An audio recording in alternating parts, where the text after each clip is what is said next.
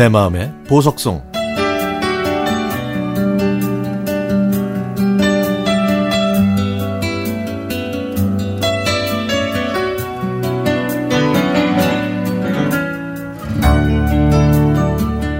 제가 스무 살이던 그 해 여름도 요즘처럼 아르바이트 자리를 구하기는 힘들었습니다. 저는 친구들과 제주도를 여행하자는 목표를 세웠지만 현실은 집에서 컴퓨터로 아르바이트 구인 광고만 클릭해 댈 뿐이었죠. 초조해하던 그때 저는 운 좋게 평일엔 해수욕장에서 튜브와 파라솔 대여 일과 주말에 놀이공원에서 인형 탈을 쓰는 아르바이트를 구하게 됐습니다.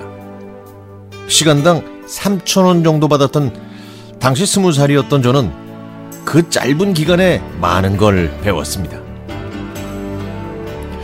해수욕장에서 아르바이트를 하고 있으면 취한 사람이 와서 돈을 주고 심부름을 시키거나 아주머니가 쓰레기를 버려달라고 부탁하기까지도 했죠. 놀이공원에서 인형탈 아르바이트를 할 때도 마찬가지였습니다. 태권도장에 다닌 지 얼마 안 된 꼬마가 발차기를 하질 않나? 자꾸 꼬리를 잡고 늘어지지를 않나? 그리고 아주머니들은 왜 자꾸 인형 엉덩이를 만지는지? 그 고달픈 아르바이트가 모두 끝나고 수표와 현금이 섞인 돈 봉투를 들고 해수욕장을 나서는데 어디선가 기타 소리가 들렸습니다. 달빛에 반짝이는 파도, 그 파도 소리와 함께 다가온 올드팝. 캬, 이런 게 청춘이구나 싶어 맥주를 마시면서 공연을 봤죠.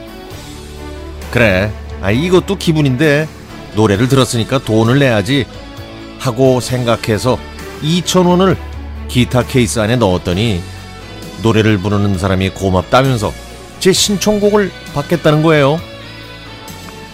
그렇게 기분 좋게 노래를 듣고 집에 와서 아르바이트를 하고 받은 돈을 세고 또 세도 금액이 안 맞더라고요. 그렇습니다.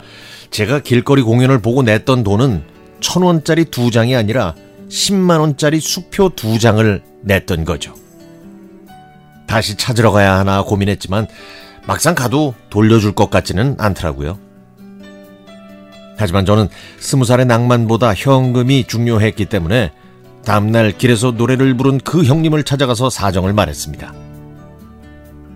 그랬더니 돈 따위는 상관없이 오직 예술혼에 불타오르는 그 아티스트 형님의 첫마디. 아, 어쩌라는 거야. 몰라, 몰라, 몰라. 아, 이게 현실이구나.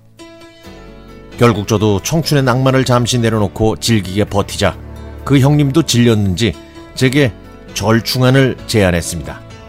아유 그러면은 알았어 어, 반반하자 반반해. 아유 나도 먹고 살아야지.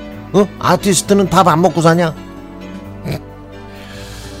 아유 지금 생각하면 10만 원이라도 돌려받은 게 참 다행이다 싶은 그해 여름.